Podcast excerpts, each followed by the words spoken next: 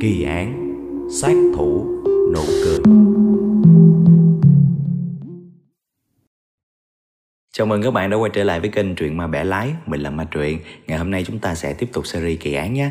Và nếu đây là lần đầu tiên các bạn đến với kênh của mình Thì cũng đừng quên bấm nút đăng ký Để theo dõi những video mới nhất và ủng hộ cho kênh nhé. Kỳ án ngày hôm nay chúng ta sẽ đến với một vụ án.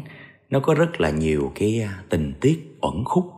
Xảy ra tại khu vực nội Mông Cổ các bạn Nghe đến nội Mông Cổ thì có thể có nhiều người sẽ có một chút nhầm lẫn, Tại vì nó có một cái quốc gia độc lập tên là Mông Cổ, nằm giáp với Trung Quốc và nước Nga, mà người Trung Quốc thường hay gọi là ngoại Mông Cổ các bạn. Còn cái khu vực nội Mông Cổ, nó có tên đầy đủ là khu tự trị nội Mông Cổ. Nó tương đương với cấp tỉnh và nó thuộc về Trung Quốc nha các bạn. Nói về lịch sử của cái à, khu à, nội Mông Cổ này á, người ta gọi tắt là nội Mông thì nó cũng có nhiều cái điều à, lý thú ly kỳ lắm nhưng mà nó cũng dài cho nên mình tóm tắt một số ý chính để các bạn hiểu sơ lược về cái khu nội mông cổ này thôi. Cái khu vực nội mông này thì hồi xưa hồi xưa cái thời xuân thu thì nó là nơi sinh sống của các tộc người du mục giống như là hung nô nè rồi đông hồ sống ở chủ yếu ở phía đông các bạn. Khi mà tần thủy hoàng thống nhất được nguyên cái trung quốc á, rồi xây dựng cái vạn lý trường thành thật ra là để phòng thủ đối với quân hung nô đó. Và cái khu vực nội mông này thì hồi xưa nó thường xuyên trở thành cái tiêu điểm là cái nơi giao tranh giữa tộc người hung nô và các triều đại của trung nguyên luôn. Sau này thì à, nó nổi lên một cái tộc tên là tộc tiên ti sống tại phía đông của nội mông cổ và bắt đầu xâm lấn vào trung nguyên trong khi người tiên ti bắt đầu xâm nhập trung nguyên thì lại có một cái tộc người nó là một nhánh của tiên ti nó tên là người nhu nhiên các bạn thì cũng lập ra một cái quốc gia ở cái khu vực nội mông cổ đó luôn. Rồi sau này nó lại bị người đột quyết chiếm đóng. Nói chung là trải qua một cái quá trình dài cái tộc này nó đánh cái tộc kia thì vào đến cuối thời đường khi mà trung nguyên bắt đầu rơi vào cái cảnh mà loạn lạc á, thì bắt đầu có một cái tộc nổi lên đó là tộc khiết đan. Nói tới khiết đan là các bạn chắc thấy quen quen, đúng không? Nếu các bạn nào coi tiểu thuyết kiếm hiệp kim dung thì các bạn sẽ biết cái nhân vật kiều phong là người khiết đan thì thời đó người ta gọi là tống liêu giao tranh cái người tống thì gọi người liêu là liêu cẩu. Còn cái người à, liêu thì gọi người tống là tống chư nghĩa là tống heo á các bạn. Chửi qua chửi lại quýnh nhau miết vậy đó. Rồi sau này nó lại nổi thêm lên cái nước kim nè nước tây hạ các thứ mãi cho đến năm 1206 thì thành các tư hãn tức là thiết mộc chân, đã thống nhất tất cả các bộ lạc ở mông cổ, rồi lập ra cái đế quốc mông cổ tồn tại suốt thế kỷ 13 và 14 cái đế quốc Mông Cổ này phát triển rất là nhanh. Dưới cái sự cai trị của thành các tư hãn và hậu duệ của ổng về sau nữa, con cháu của ổng nữa các bạn, thì nó rất là mạnh và nó xâm lược gần như là mọi hướng luôn ở cái thời đỉnh điểm thì đế quốc mông cổ chiếm hết trung hoa luôn các bạn. Và cái đế quốc này nó trải dài từ đông âu đến biển nhật bản, lấn qua đông nam á, ấn độ và các nước trung đông luôn.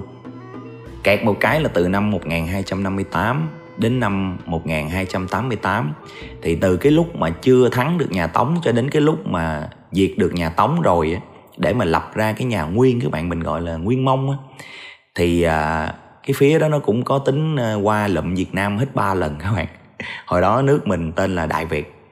Tuy nhiên thì lần nào cũng vậy thôi. Qua thì Việt Nam, lúc đó là Đại Việt cũng chỉ nói một câu thôi, là không bé ơi, bé muốn ờ, hổ báo đâu hổ báo, chứ đừng có qua đánh đại việt.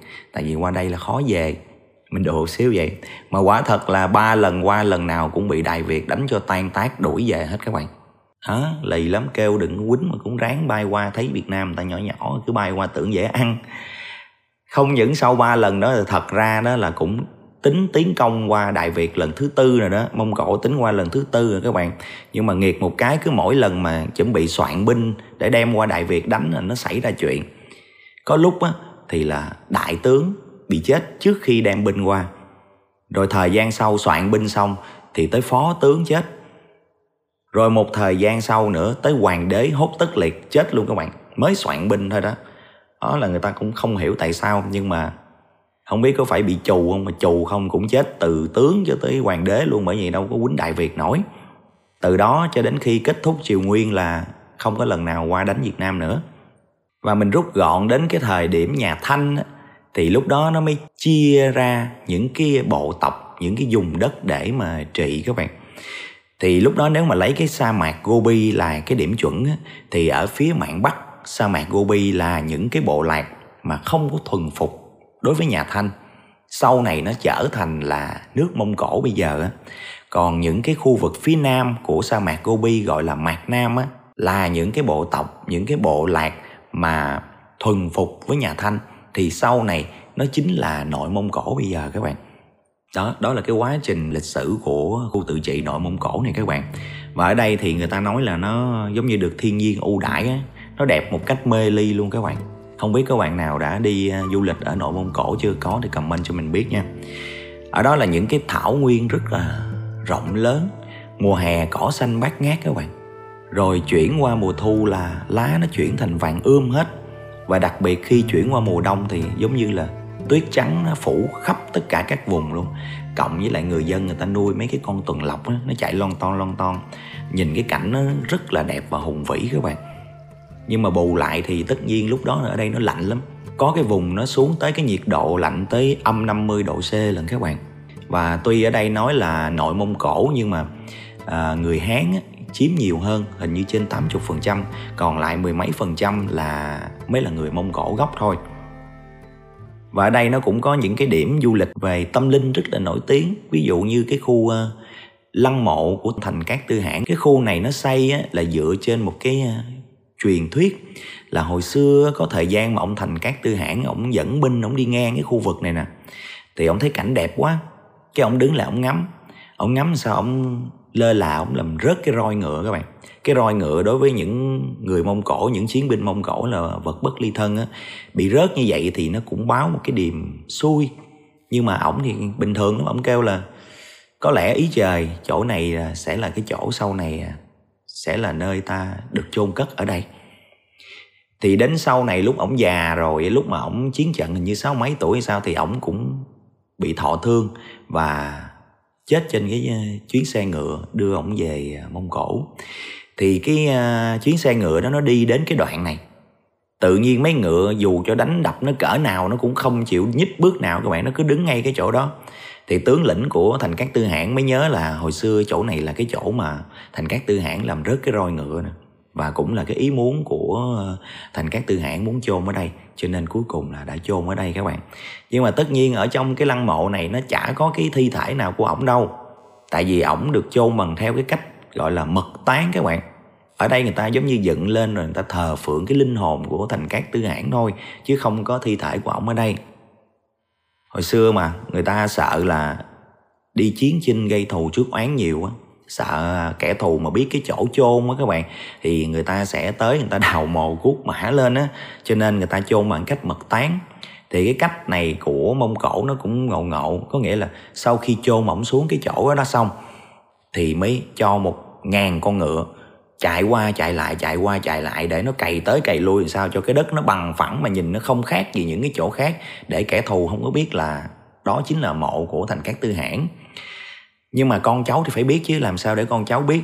Thì người ta mới dùng một cái cách đó là do người ta hiểu được cái chuyện là tình mẫu tử của lạc đà, các bạn. Con lạc đà nó ờ, rất là dữ dội.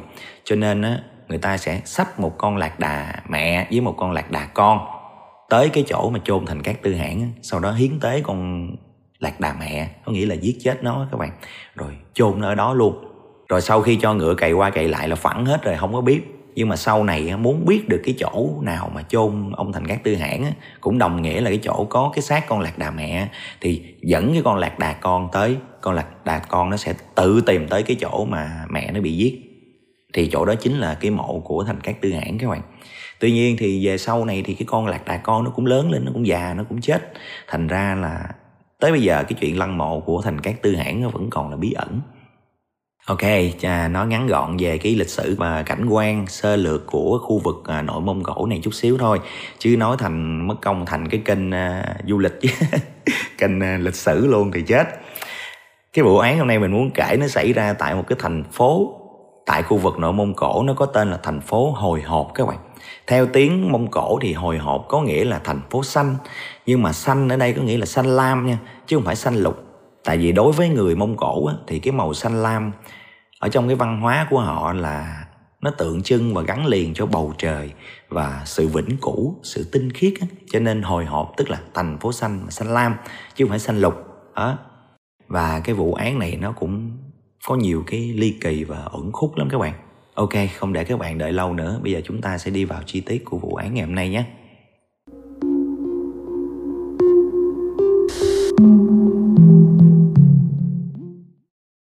Vào ngày 9 tháng 4 năm 1996, có hai thanh niên đã đến đồn cảnh sát hồi hộp để mà báo án các bạn.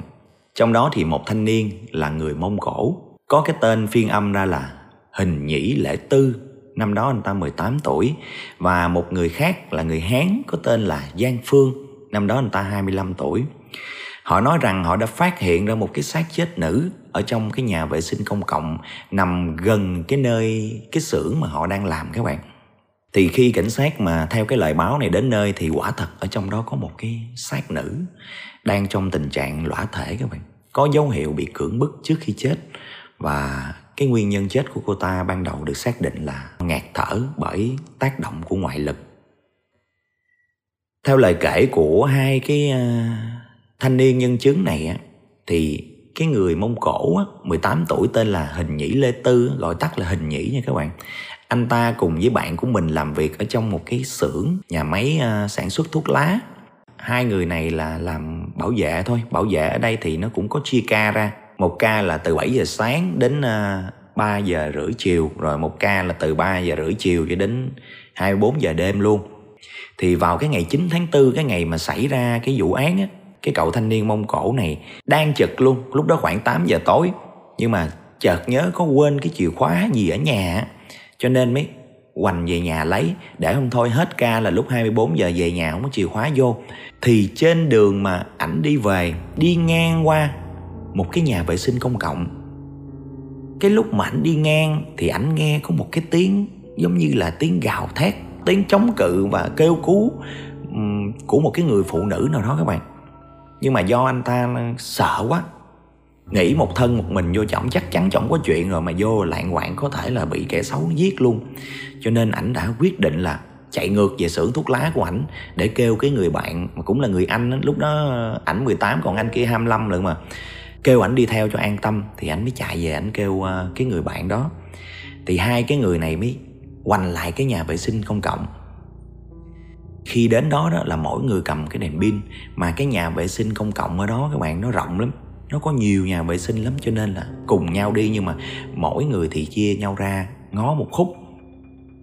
Trong cái lúc tìm kiếm ở hai khúc như vậy thì Giang Dương mới nghe, hình nhĩ kêu là thấy rồi. Khi mà Giang Dương lần mò lần mò chiếu đèn tìm tới được cái chỗ của hình nhĩ thì thấy hình nhĩ đang làm cái động tác là giống như là hô hấp nhân tạo với lại nhồi tim cho cái người nữ đó. Mà cái người nữ đó lúc đó là nhìn giống như là tắt thở rồi các bạn. Sau những cái động tác sơ cứu đó thì cái ờ, cái cô đó cũng vẫn bất động các bạn, giống như là không còn thở nữa. Thì hai người này mới quyết định là đi báo cảnh sát. Sau khi hai người này báo cảnh sát thì người ta đến hiện trường, phong tỏa hiện trường rồi tìm những cái chứng cứ ở xung quanh đó cũng như là đem cái nạn nhân này về để khám nghiệm pháp y. Tuy nhiên thì cái người phụ trách cái vụ án này á sau khi thẩm vấn hai cái người nhân chứng này xong thì họ lại nghi ngờ hai cái người này. Với suy nghĩ của cái người phụ trách vụ án á, đó là bằng cách nào mà biết được một người nữ ở trong nhà vệ sinh công cộng của nữ đang bị nạn? Thứ hai, nghe tiếng la lại không chạy vào cứu liền. Mà hình nhĩ lại chạy ngược về kêu Giang Dương đi cùng. Và theo quan điểm của cái người điều tra thời điểm đó thì người ta nói ai là người phát hiện ra cái vấn đề đó thì người đó sẽ là kẻ tình nghi. Vô tình hai người này dính thành tình nghi luôn các bạn. Và họ đã giữ hai người này lại để thẩm vấn. Thì do ở trên người của cái nữ nạn nhân đó không hề có một cái dấu tích gì của cái người tên là Giang Dương 25 tuổi á các bạn. Cho nên ngày hôm sau anh ta được, sau khi thẩm vấn được tha về.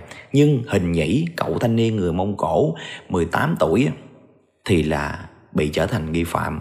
Bởi ở trên nó đã có dấu tay của anh ta. Thì theo anh ta giải thích là do anh ta làm hô hấp nhân tạo và nhấn tim cho cái cái cái cái cái nạn nhân đó, cho nên là mới có dấu tay tuy nhiên thì cảnh sát có vẻ nghi ngờ và đã thẩm vấn anh ta liên tục. Kỳ lạ là hai ngày sau thì anh ta nhận tội các bạn. Anh ta nhận rằng mình làm bộ kiếm cớ đi vô nhà vệ sinh đó để vệ sinh nhưng mà thật sự là để canh xem có nữ nào đi qua để nhìn trộm.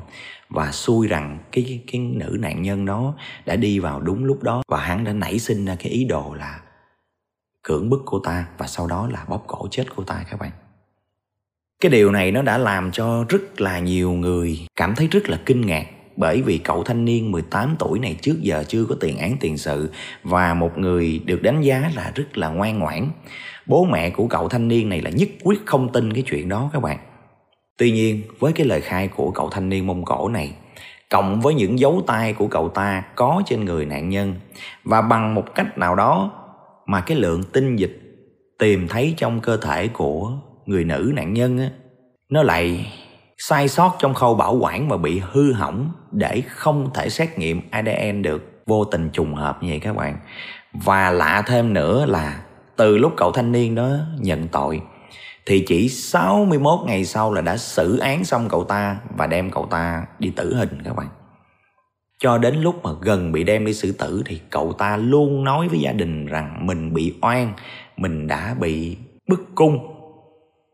Nhưng mà những cái điều đó không có giá trị nữa. Gia đình anh ta rất là tin anh ta, tin rằng con mình không phải kẻ sát nhân, nhưng mọi thứ đã được kết luận và sau 61 ngày kể từ ngày anh ta nhận tội có nghĩa là chỉ mới có hai tháng thôi đó là anh ta đã bị xử tử cái vụ án này có phải là một vụ án oan hay không và nếu nó là án oan, thì tại sao nó lại xảy ra như vậy?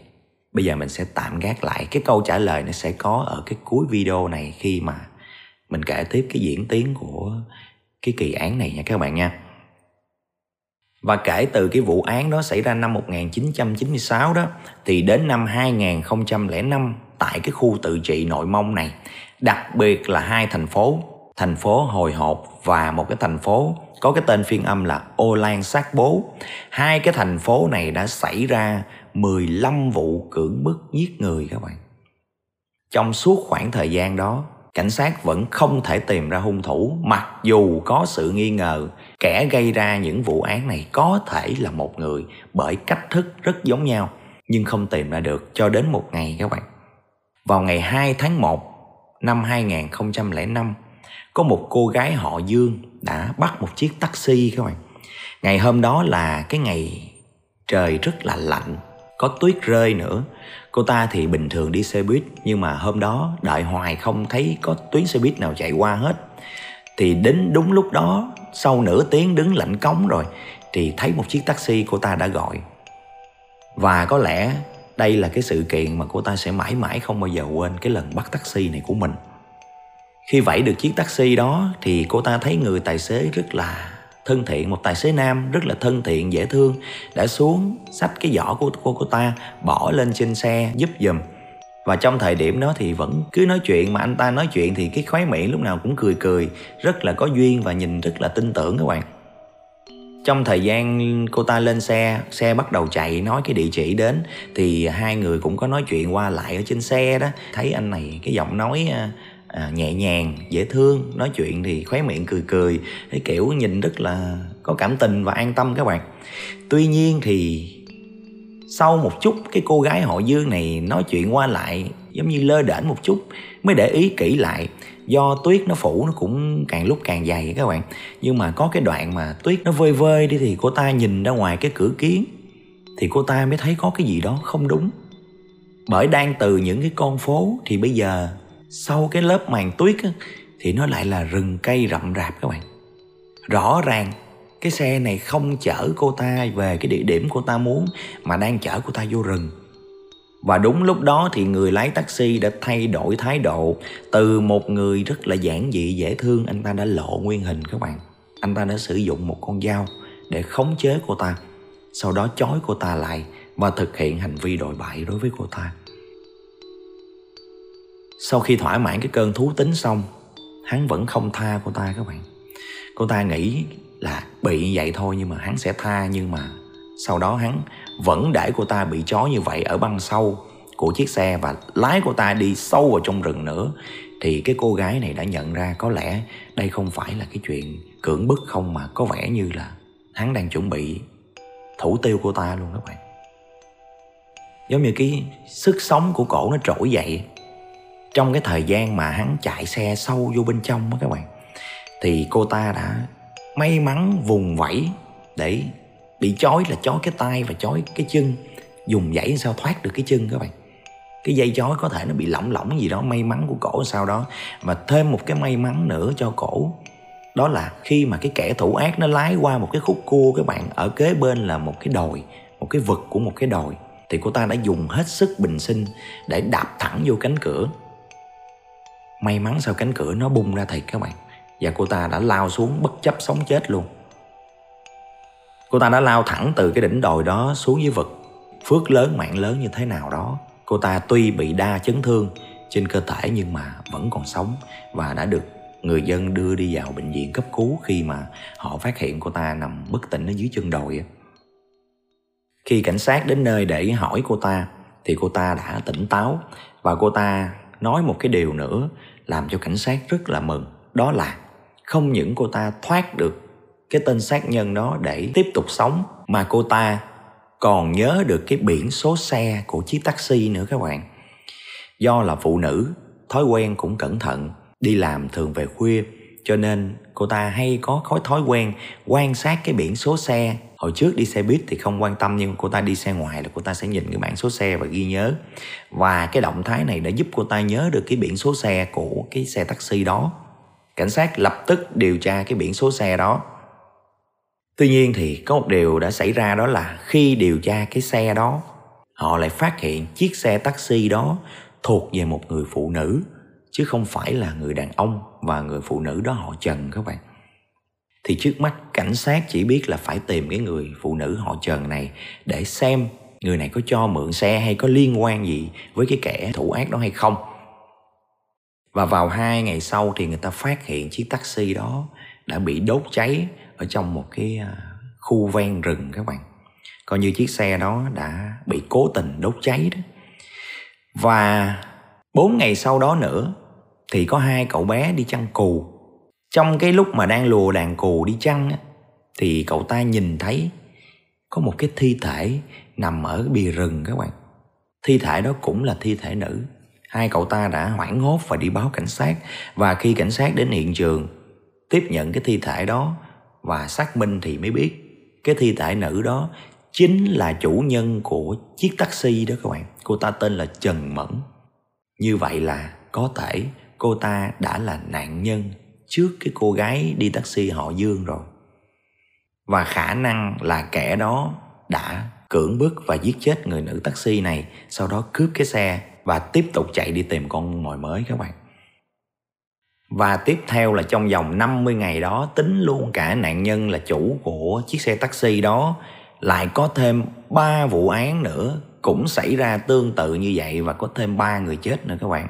Và cảnh sát lúc này chỉ làm được có một chuyện đó là xét nghiệm những cái gì mà để lại trên cái cơ thể của những cái nữ nạn nhân đó thì biết được nó là cùng một cái ADN là cùng một hung thủ thôi. Nhưng mà hung thủ là ai thì họ vẫn chưa tìm được. Tất cả bây giờ họ dựa vào cái trí nhớ của cái cô mà thoát chết á, cái cô họ dương thoát chết á, là nhờ cổ miêu tả để vẽ lại cái chân dung của hắn thì theo mô tả của cô ta thì hắn là một kẻ có cái khuôn mặt gầy, lông mày cong, con mắt giống như hình tam giác vậy đó, và cái miệng rất là nhỏ. Lúc nào cũng giống như là đang nhoẻn miệng cười các bạn. Lúc nói chuyện, lúc nào cũng đang giống như nhếch nhếch cái mép lên như cười vậy đó. Và căn cứ những cái điểm đó thì họ đã phát họa ra cái bức chân dung, và dùng cái bức chân dung này để phát lệnh truy nã và treo thưởng cho những ai có thể cung cấp được thông tin của hắn các bạn. Ngoài làm cái chuyện mà phát cái lệnh truy nã theo cái cách thông thường là đăng báo rồi à, dán công bố ở khắp nơi thì cảnh sát của thành phố hồi hộp đã làm thêm một cái việc nữa. Đó là cầm từng cái tờ vẽ phát họa đó đến từng cái hộ dân để mà hỏi thăm các bạn. Họ phải nhập công như vậy tại họ biết rằng còn để tên này ở ngoài pháp luật ngày nào là người dân sẽ không thể nào mà yên tâm mà ra đường được. Và họ cứ tiếp tục như vậy cho đến ngày 8 tháng 10 năm 2005 thì có một người tại một cái ngôi làng ở thành phố Hồi Hộp đó khi nhìn cái bản đó, cái bản vẽ phát họa đó thì anh ta thấy quen quen và giống như một người anh ta biết các bạn. Và cảnh sát đã theo cái lời khai đó và phát hiện ra một người tên là Triệu Chí Hồng. Anh ta làm nghề tự do, ai sai gì làm nấy. Cái lúc mà cảnh sát tìm thấy anh ta thì anh ta lại đang làm công, làm bảo vệ cho một cái trường mầm non tư thục ở thành phố hội họp tại cái quận tên là quận Tân Thành thì phải. Khi Triệu trí Hồng được đưa về cơ quan công an để làm rõ các bạn thì anh ta 33 tuổi. Anh ta sinh năm 1972 Và tại cơ quan điều tra thì mọi việc rất là nhanh chóng thôi các bạn không có lâu lắc gì đâu bởi vì cái việc đầu tiên là người ta sẽ xét nghiệm ADN và ADN của Triệu Chí Hồng trùng với ADN thu được trên các thi thể của bốn nạn nhân đã tử vong và kể cả của cái cô họ Dương mà may mắn thoát chết đó. Và kỳ lạ là hắn rất là bình tĩnh, giống như không có chuyện gì xảy ra các bạn. Và cái kiểu nói chuyện của hắn nó có phần tự tin nữa và quả thật lúc nào hắn nói chuyện thì cái miệng của hắn cũng tươi tươi cười cười cái kiểu giống như là lúc nào cũng cười trên miệng các bạn. Thì thường những cái người mà nói chuyện mà cái miệng tươi tươi á, thì hay lấy được cảm tình của những người khác. Chính vì vậy mà những người quen biết anh ta đều không biết anh ta là sát thủ kẻ sát nhân các bạn. Họ đánh giá là anh ta rất là hiền lành dễ thương nói chuyện nhỏ nhẹ. Mà những cái người trong cái trường mầm non tư thục còn gọi anh ta bằng cái biệt danh là anh ta tên là triệu chí hồng thì họ hay gọi là hồng hồng. Nghe hơi nữ tính nhưng mà cái kiểu nó chọc chọc dễ thương đâu có ngờ là một tên sát nhân máu lạnh đâu. Cho nên sau này người ta gọi hắn là sát thủ nụ cười là vậy các bạn. Lúc nào nói chuyện cũng cười cười. Khi cảnh sát trưng ra những cái bằng chứng đó thì anh ta nhận hết. Đúng rồi, bây giờ bằng chứng vật chứng rất là rõ ràng. Adn trên người của nạn nhân thu thập được là của anh ta không không thể nào mà chối cãi được hết các bạn. Nhưng đó vẫn chưa phải là tất cả câu chuyện anh ta kể lại cái chuyện hành trình anh ta gây án các bạn. Như một thành tích. Một điều làm cho anh ta tự hào luôn các bạn. Và anh ta có một cái đặc điểm là nhớ rất rõ từng chi tiết của từng nạn nhân. Đặc điểm nhân dạng, quần gì, áo gì, cái lúc gặp anh ta, kiểu nói chuyện sao sao anh ta mô tả rất là đầy đủ. Ngoài thừa nhận bốn cái vụ án vừa rồi thì anh ta xin một tờ giấy. Và anh ta ngồi viết trên đó thêm mười mấy vụ trước đây nữa các bạn và cũng cái lối kể chuyện theo một cái cách rất là tự tin, rất là tự hào vì mình đã làm được những cái điều đó. Anh ta liệt kê đầy đủ đặc điểm của những người đó, quần gì, áo gì, gặp tại đâu và xử như thế nào rồi thả xác ở đâu các thứ là nó đúng y bon với lại những cái gì mà trước đây cảnh sát khi được báo án người ta thu nhận về nhưng mà người ta không tìm ra hung thủ các bạn người ta xếp vô bộ hồ sơ là những vụ án chưa được giải quyết. Thì bây giờ hắn khai ra chuẩn mực từng chỗ từng chỗ một thì đã rất rất nhiều vụ án được giải quyết. Tổng cộng hắn khai ra là 20 vụ án các bạn. Sơ bộ về tiểu sử của cái tên này, không thấy nhắc tới cha, chỉ biết cha là người hán, còn mẹ là người mông cổ. Trong nhà thì hắn là anh cả và có một đứa em gái nữa chỉ biết là hắn sống với mẹ và cô em gái tại một cái làng quê. Tuy nhiên thì giống như là theo cái kiểu của người mông cổ hồi xưa, các bạn phụ nữ người ta được coi trọng hơn, người ta không coi trọng nam giới bằng. Rõ ràng là nó ngược với lại các nước châu á khác, thường những cái nước châu á khác là trọng nam khinh nữ, đúng không? Thì hình như ở mông cổ là nhất là đối với những người à, mông cổ mà theo cái truyền thống hồi xưa là giống như trọng nữ khinh nam tại vì ta nghĩ là nữ mới là cái người sau này sẽ chăm sóc, lo lắng, báo hiếu cho cha mẹ. Cho nên thường người ta cưng nữ và tạo điều kiện cho nữ học hành rồi nhiều hơn nam giới. Nó bị ngược lại vậy á các bạn. Thì từ nhỏ giống như là hắn không có được cưng bằng cái đứa em gái đến một thời điểm mà gia đình chỉ đủ sức cho một đứa đi học thì nhỏ em gái nó vẫn được đi học, còn hắn thì phải đi làm, không có được đi học nữa. Mẹ hắn dạy hắn bằng cái sự nghiêm khắc, bằng đòn roi ấy các bạn. Với cái suy nghĩ có lẽ là để cho con trai thì phải cứng cỏi rồi này nọ. Nhưng mà hình như nó phản tác dụng và nó đã làm cho anh ta từ lúc nào đó đã xảy sinh một cái tâm lý là ghét phụ nữ và cảm thấy mình yếu thế trước phụ nữ các bạn cho nên sau này khi gây án một lần, anh ta cảm thấy anh ta có một cái vị trí thống trị phụ nữ khi thực hiện những cái điều đó. Nó vượt qua cái nhỏ nhoi đời thường của anh ta và anh ta đã say máu trong cái cảm giác đó để thực hiện liên tiếp tổng cộng từ 1996 đến 2005 là hai chục vụ. Và đặc biệt, cái vụ đầu tiên của anh ta mà khi quan tòa đọc vô, những cái người điều tra người ta đọc vô là người ta giật mình người ta phải hoãn phiên tòa để điều tra kỹ lại các bạn bởi cái vụ án đầu tiên anh ta khai, anh ta ghi, nó đúng từng chi tiết đối với thi thể nạn nhân chính là vụ án của cô gái ở trong nhà vệ sinh mà cái vụ án đó thì đã xử tử một thanh niên 18 tuổi, người Mông Cổ, có tên là Hình Nhĩ Lệ Tư, vào năm 1996 rồi đó các bạn. Và bây giờ tên này đã thú nhận cái tội lỗi đó. Vậy thì sao đây? Lập tức cái vụ án đó đã được điều tra lại. Tuy bây giờ cái thời điểm mà thu được cái tinh dịch bằng một cái lý do gì đó của cái vụ án đầu tiên cô gái trong nhà vệ sinh á, nó đã bị hư hỏng ngay cái thời điểm đó luôn rồi không thể xét nghiệm lại được tuy nhiên hắn đã nêu rõ được đúng những cái chi tiết quần áo nhân dạng của cái nữ nạn nhân đầu tiên đó và những cái điều đó thì chỉ có hung thủ mới biết được tại cảnh sát đâu có công bố ra ngoài. Thời điểm nó xử giống như là vội vội vàng vàng kết án cho sớm và thanh niên 18 tuổi đó đã bị xử tử luôn, chỉ trong vòng có 61 ngày thôi. Cho nên phải điều tra lại cái vụ đó.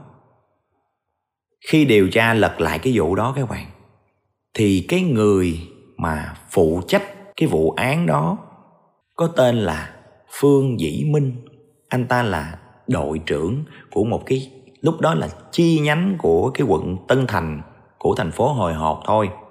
Nhưng mà do cái vụ đó phá án nhanh chóng, đạt được thành tích phá án cao, cho nên anh ta đã được đưa lên các chức vị phía trên. Và thời điểm mà khi điều tra lại vụ án thì anh ta đang là phó giám đốc của chi nhánh công an quận Tân Thành nè các bạn, chứ không còn là đội trưởng nữa. Khi người ta tiến hành điều tra lật lại vụ án đó, thì mới phát hiện ra rằng hóa ra, ngày xưa, cậu thanh niên người Mông Cổ 18 tuổi đó đã bị bức cung. Bằng chứng vật chứng ngoài cái dấu tay ở trên thi thể nạn nhân ra thì không có cái gì để buộc tội anh ta hết. Nhưng do bức cung anh ta đã nhận tội và thời điểm đó, chính phương dĩ minh đã chỉ đạo làm hư hỏng cái tinh dịch thu được trên cơ thể nạn nhân. Không xét nghiệm ra được adn tại nếu xét nghiệm ra được adn thì chẳng khác nào hắn tự nhận là phán đoán của hắn sai. Bởi vì xét nghiệm ra thì cái đó không phải là của thanh niên 18 tuổi này. Vậy thì thanh niên 18 tuổi này không phải là kẻ hãm hiếp giết người. Có lẽ vì thăng quan tiến chức, đam mê một cái thành tích cho nên hắn đã làm như vậy. Và cuối cùng cái vụ án đó đã trở thành một cái vụ án oan.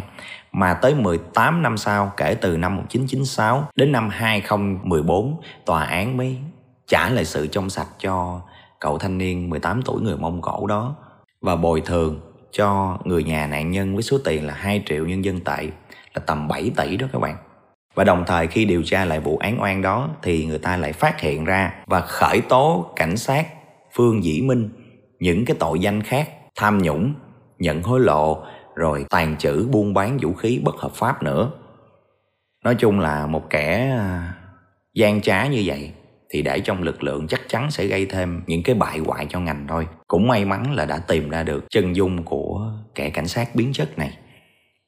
Còn đối với kẻ giết người hàng loạt triệu Chí hồng sau khi xem xét tất cả các tội danh thì chỉ đủ yếu tố để khởi tố 17 vụ án, còn lại 3 vụ án do không có đủ bằng chứng cho nên không thể khởi tố hắn. Tuy nhiên thì đối với tội danh giết người hàng loạt như hắn thì cũng đã quá dư yếu tố để phán cho hắn một cái án tử hình. Và vào ngày 30 tháng 7 năm 2019 thì Tòa án Nhân dân tối cao đã phán án tử hình và sau đó án đã được thi hành các bạn. Khi mà cái vụ án này nó kết thúc Đặc biệt là cái thời điểm mà 2014 lúc phát hiện ra một cái án oan các bạn, người dân người ta cũng xào xáo dữ lắm. Tại vì nó thể hiện một cái sự yếu kém và một cái sự không trong sạch trong cái ngành cảnh sát, đặc biệt của thành phố hồi hộp cái thời điểm đó. Tuy là sau đó thì người thanh niên Mông Cổ đó đã được rửa sạch tội danh và gia đình anh ta cũng được nhận một cái khoản bồi thường là 2 triệu nhân dân tệ tầm 7 tỷ đồng. Tuy nhiên những cái điều đó đối với gia đình anh ta thì nó không là gì cả khi họ phải mất đi một đứa con với một cái tội danh không còn gì tệ hơn trong suốt cả một khoảng thời gian dài 18 năm trời mới được trả lại sự trong sạch. Sự dằn vặt của cha mẹ anh ta trong 18 năm là cả một vấn đề. Thì với cái số tiền 7 tỷ để bồi thường cho những cái tổn thất mất con và tổn thất tinh thần đó, nhưng mà mình nghĩ nó sẽ không bù đắp lại được. Cái sự việc nó xảy ra rất là đáng tiếc, nhưng nó cũng đã xảy ra rồi. Và nó cũng đã có một cái sự khắc phục thì cũng an ủi phần nào ha các bạn ha cũng còn đỡ hơn là cái thanh niên nó bị oan suốt đời và cái vết nhơ đó nó dính với gia đình của anh ta suốt đời Ok, đối với vụ án này thì hôm nay nó cũng tương đối là dài rồi. Hẹn lại các bạn ở à, những cái à, vụ án sau. Thật ra cái vụ án này nó có rất là nhiều cái điều để nói. Tuy nhiên thì các bạn biết rồi bây giờ YouTube xét duyệt rất là khó khăn cho nên mình không có thể mô tả chi tiết và nói rõ nhiều tình tiết giống như hồi xưa được nữa. Cho nên các bạn thông cảm nếu mà bữa nào có dịp có thể mình sẽ viết lại thành một cái bài hoàn chỉnh đầy đủ các uh, nội dung yếu tố rồi mình sẽ up lên ờ, fanpage của mình chẳng hạn để các bạn sẽ đọc. Còn ở trên youtube thì cái mức độ nó chỉ nằm ở mức độ này thôi nếu các bạn thấy video này hay thì nhớ like, share và comment cho mình nhé. À, còn bây giờ thì à, xin chào tạm biệt và xin hẹn gặp lại các bạn.